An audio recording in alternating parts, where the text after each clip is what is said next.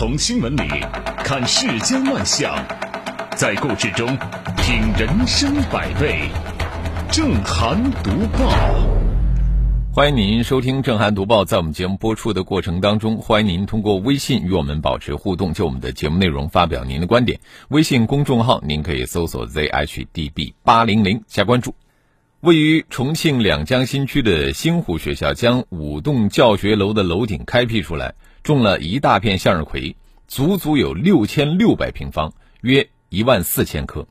从空中俯瞰，在城市的高楼的这个灰白水泥色当中，一大片黄绿相间，非常的壮观和醒目。那种这些向日葵当然不是为了视觉效果。据学校介绍，向日葵成了学校的教学主题。围绕着种植、培育向日葵，一系列涉及到语文、数学、美术的知识都被贯穿其中。比如说，为了种植，学生得通过数学计算测出围栏的周长，计算围栏的尺度，这就教会了学生学以致用。学生还得写向日葵日记，将种植的过程中的喜怒哀乐灌入其中，潜移默化中提升着写作水平和情感深度。学生呢还要欣赏梵高的向日葵系列作品。梵高画过很多幅向日葵，向日葵生命力旺盛的形态以及浓烈的颜色对比，给了梵高极大的内心抚慰和灵感激发。现在学校里的向日葵，想必也能给学生们留下绝无仅有的课堂记忆和人生体验，会在他们的心里撒下人文精神的种子。对于这所学校的学生来说，因为向日葵，很多知识啊。不会再停留在抽象的文字和公式里边，而是在现实生活中发挥着具体的作用，见证着一个生命从含苞待放、枝繁叶茂到落叶归根，知识也就变得有温度了。给这所学校点赞的同时，我们也要看到，现在的孩子们接触大自然真的不容易。当然呢，他们可以去郊游，可以去远足，但是现在出趟门他这个代价真的不低。城市规模的扩张呢？让大自然离我们越来越远，亲近自然的成本越来越高，再加上手机对青少年注意力的占据，孩子们主观上对大自然是有些陌生的。但是教育很难离开发自天然的启蒙。你比如说，“莲叶何田田，鱼戏莲叶间”，如果说不是亲眼看见穿梭在莲叶中的游鱼，又怎么会与诗句产生内心深处的共鸣呢？这所学校的做法其实是一个启发，在楼顶种向日葵，确实是螺丝壳里做道场。具体到各个学校，我觉得可以根据自身的情况啊，想方设法让学生有亲近大自然的机会，增加类似的课程设置。教育啊，不只是实用主义的知识灌输，也包括人文主义的精神塑造。如何让学生成长为一个大写的人，见识？云卷云舒、花开花落的自然，当然是题中之意。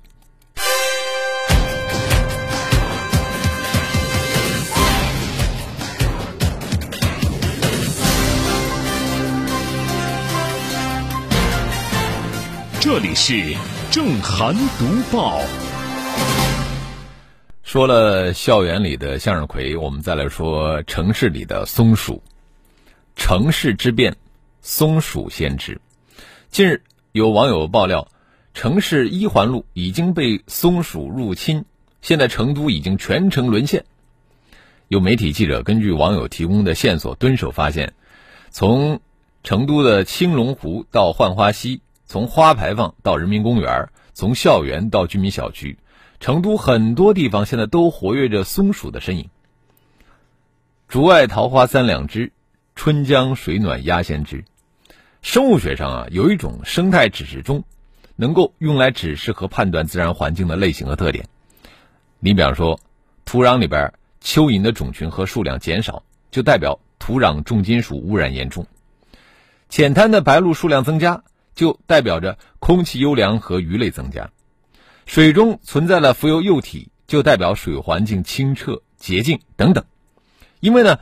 某些动物对于空气、土壤、水、绿植等环境条件的变化非常敏感，它们的出现或者是消失是研究和判断环境指标的重要参照物。据专家介绍呢，这次入侵成都的松鼠多是从外地迁徙而来的赤腹松鼠，它们的迁徙啊，一般是从一棵树跳到另外一棵树上，这从侧面证明了成都现在已经形成了连片的城市森林，这个城乡同貌，让动物呢分不清城市和自然的界限，这也意味着公园城市建设的进步。当然，对于这些城市的入侵者，如何与他们和谐相处，其实也是一个课题。放眼世界，不乏人与动物友好相处、分享城市的例子。你比方说，捷克布拉格的白鸽，日本奈良的鹿，加拿大彻切尔镇的北极熊，他们都和人类和平共存于城市当中，为世界提供了人与自然和谐相处的典范，吸引了无数游客前往。对于公园城市的新居民。这也需要做好科学的监测，及时了解他们的食物获取、数量的控制、区域的分布等状态，并且根据情况呢加以介入，为他们的市民化创造条件。这里是正涵读报。这一座城市是不是公园城市啊？人说了不算，动物说了算是吧？这一个人是不是美？这个问题你说谁说了算呢？这个比较复杂啊。近日，自掏腰包找人为自己的颜值打分之风啊，愈演愈烈。在闲鱼上，负责打分的是一群自称为“颜值打分师”的人，他们号称自己是艺术行业的，可以给出专业的颜值评分。这颜值打分师生意红火的现象背后，折射出的是当代年轻人严重的容貌焦虑。这让我想起了美国社会心理学家米德提出的。主我克我理论，克我什么意思？就是别人认为你是一个什么样的人，以及如何评价你。而人的自我是在主我和克我的互动当中形成的。在闲鱼当中购买颜值打分服务的人，便是想要在别人口中得到一些关于自我颜值的评价啊，这就是典型的米德式的克我思维。呃，当掉进了克我的泥坑，总会显得有些尴尬。我们先不说这些打分师他们有没有资格上岗，我们看看他们给出的评语，就可以总结出他们的套路。先说你的缺点，再谈你的优点，最后赞美居多。更关键的是，他们并没有一个客观的标准，纯粹是看个人喜好。说到底，爱美之心人皆有之，有人呢正是拿捏众人的这点心态在割韭菜。我们身处一个看脸的时代。好看这个标准，在网友“我不配”的自嘲声当中变得越来越模糊，人们迷失在内卷的审美化当中，开始对镜子里边的自己提出疑问：哎，我长得好看吗？我的颜值能打几分呢？于是，这个颜值打分师应运而生。呃，在闲鱼上搜索“颜值打分”的关键词，会弹出很多条链接，售价呢，基本上是在九块九到三十块钱之间。九块九的颜值打分呢，占据了半壁江山。满分十分，一到三分是丑，四到五分呢是路人脸，六到七分是标准脸，八到九分是美女和帅哥，十分那就是人间绝色。收费贵一点的打分师还能给出妆容、发型、风格、整容建议。其实啊，这个美呢，并没有什么评判标准。这个美的标准也绝对不是单一的，因为我们每一个人都是独一无二的。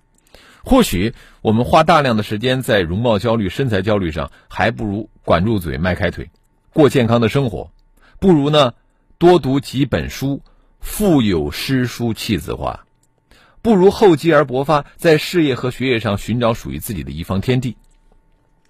中青校媒面向全国两千零六十三名高校学生就容貌焦虑话题展开问卷调查，结果显示啊，有百分之五十九点零三的大学生存在一定程度的容貌焦虑。呃，身为祖国的接班人，我们岂能整天纠结在自己好看不好看，自己的颜值能打几分呢？这个答案答案是显而易见的啊！何须浅碧深红色，自是花中第一流。拒绝过度的容貌焦虑，我们希望。每个人都能够活出自我，因为自信的人才是最美丽的。这里是正涵读报，自信的人才是最美丽的。那学校招生有没有自信呢？或者说，要是有自信的话，应该靠谁来传递呢？今年随着抖音、快手等短视频平台的发展呢，众多高校突破了原有的官网、官微平台限制，利用短视频平台呢发力投放招生信息。此外呢，短视频这个媒介形式啊，具有的创意、个性化互动等形式，在今年的高校抢人大赛当中是展现无疑。呃，虽然说这个高校的招生宣传借助抖音、快手这个短视频平台，让人有耳目一新之感。但是啊，快手、抖音这个平台，我觉得仅仅只是一个可利用的宣传平台，它并不是俘获考生芳心的不二法宝。金杯银杯不如学生的口碑。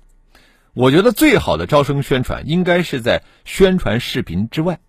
你想想，如果说一所高校教学水平不怎么样，教学的设备仪器也不齐全，食堂的饭菜味道很差。价格还高，寝室里边冬天没有暖气，夏天没有空调，也不耐心的指导毕业生的就业，还听不进学生的建议和意见，那么学生对这样的学校的评价会高吗？如此一来，这个高校金玉其外的短视频招生宣传也难以抵挡败絮其中的口碑，你说这考生怎么愿意报考呢？再者，短视频呢，它具有互动的功能。你可以向志愿填报的考生宣传你的美，但是你没有办法阻挡在校生的吐槽。显然呢，我觉得更能够打动考生的心的是在校学生的现身说法，而不是那一段段精妙绝伦的招生宣传视频。所以说啊，功夫在诗外，啊，宣传形式和内容需要重视，但是最应该重视的，并不是宣传，而是如何去对待在校的这些学生。高校的魅力就在于真诚的对待在校的学生，有了在校生的口碑，何愁没有考生报考啊？这里是正涵读报，继续要来关注的也是学生啊。六月二十九号的上午，海南省澄迈县交警组织几名学生家长在澄迈金江镇文化路开展宣传劝导。这是澄迈交警针对学生驾驶摩托车、电动自行车突出交通违法行为试行三个一律当中的一项举措。哪三个疑虑呢？就是对学生驾驶摩托车、电动自行车等突出交通违法行为，一律通知其家长前来处理，责令家长、监护人加强管教，一律通报学校，加大批评教育力度，一律将机动车交给学生驾驶的主体依法从严处罚，吊销驾照。海南省公安交警总队的负责人表示说：“这个举措将会从七月开始全省推行。没有什么可以轻易把人打动，除了正义的号角；没有什么可以轻易把人打动，除了内心的爱；没有什么可以轻易把人打动，除了前进的脚步。”正涵读报，新闻背后。总有动人之处，请在微信公众号搜索 “zhdb 八零零”，关注“正涵读报”。好，欢迎回来，这里是 FM 一零四无锡经济广播正在直播的“震撼读报”。在广告之前，我们说到了海南省啊出台措施治理这个学生未成年违法骑车啊这样的现象。当前呢，在全国各地，这个学生无证驾驶摩托车、未满十六周岁骑行电动自行车以及骑乘摩托车、电动自行车超员、不戴头盔等交通违法行为比较突出，很容易引发交通事故。那由于大部分学生是属于未成年人，交警部门呢一律以批评教育了之，啊，难以遏制此类现象。而海南七月在全省推行三个一律举措。孩子违法骑车，家长将受罚，如此连坐，该不该呢？有不少学生认为啊，说反正自己是未成年啊，即便是被交警查获了，也拿他们没办法。在事实上的确如此啊，就是交警啊，面对未成年人交通违法行为呢，一般不会做出行政处罚，基本上是以批评教育为主，那么根本就起不到惩戒和警示教育作用，也没有办法有效的遏制此类的交通违法行为。家长作为未成年孩子的监护人，对孩子的交通违法行为负有不可推卸的监护责任。海南交警部门呢，从监护责任入手，推行三个一律举措。孩子违法骑车的家长要受罚，这属于地方性规定，有利于整治校园周边的交通秩序和安全隐患。虽然说连坐式的执法有些不近人情，但并不违背国家的法治精神，这当然是可行的。同时啊，当地的交警部门还将学生的交通违法行为定期抄告县教育局，由县教育局向学校通报，并且纳入学校考核，以此来推动学校加强学生的交通安全监管。相信啊，通过三个一律创新这个执法举措，多方齐抓共治，一定会彻底的杜绝学生的交通违法行为，让孩子们能够更加安全和健康的成长。好，接着我们来看一看微信平台啊，呃，上善若水，他说这个可以全国推广啊，充分的利用楼顶，当然前提条件是楼顶的防水工程必须要过硬。嗯，腊月。说秋天可以组织同学们采摘瓜子儿，这算劳动课。开茶话会的时候，可以品尝自己的劳动成果，嗑瓜子儿。呃，红袖添饭啊，也说到这个问题。他说，最喜欢的花就是向日葵了，又好看还可以吃，标准的吃货啊。李贝卡说，呃，咱们无锡的学校赶紧出来抄作业吧。呃，梁心义说，我小时候读书啊，学校也要这个种田的。那个时候呢，我们是种玉米和土豆，不种的话就没得饭吃。嗯，呃，这是这个从苦难当中走过来的啊。丁丁猫说了，又是别人家的学校啊，咱们只有羡慕了。笑潘安说，颜值打分有什么用啊？不能当钱花，又不能当饭吃。如果别人随口一句话就那么影响自己，那这个人也真的是太容易满足了。呃，苏源说，制造颜值焦虑有利于经济发展。君不见美容院遍地开花吗？年纪大的阿姨们每个月花在脸上的钱都好几千呢。啊，素颜说的这好像也是事实啊。太湖一刻他说：“我居住的这个比较呃小的老旧小区，我已经好几次看到松鼠了。嗯，我在我住的那个小区呢也看见过啊，而且呢我有一次还拍了啊，就在我们家这个楼栋门口啊，有一只松鼠，呃，挺好看的。”我们也欢迎更多的朋友可以就我们的节目内容来发表您的观点。微信公众号您可以搜索 zhdb 八零零加关注。我们继续来读报。近日，徐州一名初中生报警，说自己被网友骗了一百块钱，然后被拉黑。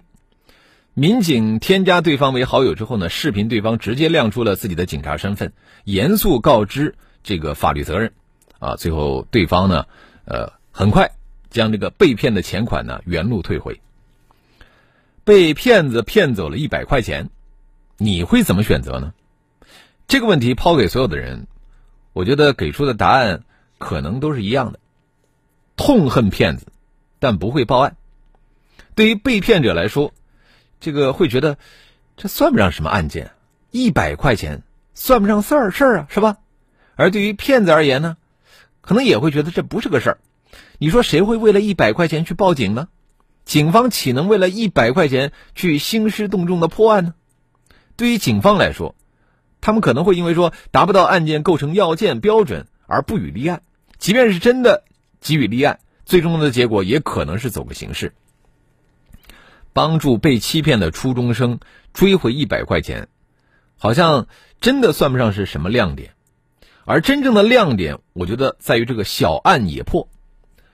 呃，成年人可能为了一百块钱不会去报案，但是这个初中生被骗了一百块钱，他觉得，哎，这就是个案子，他去找了警察啊，并且呢，这个警察真的帮他破了案，这里边就传递出的是警方为民的执法理念，让那些小案件不值得一提、小案件警方不会管的想法的市民呢，有了正确的认知，就是和不法人员的斗争，不能说因为他小而觉得报警没有意义，对于小的纵容。就是对不法的妥协，最终可能会让这个小危害变成大犯罪。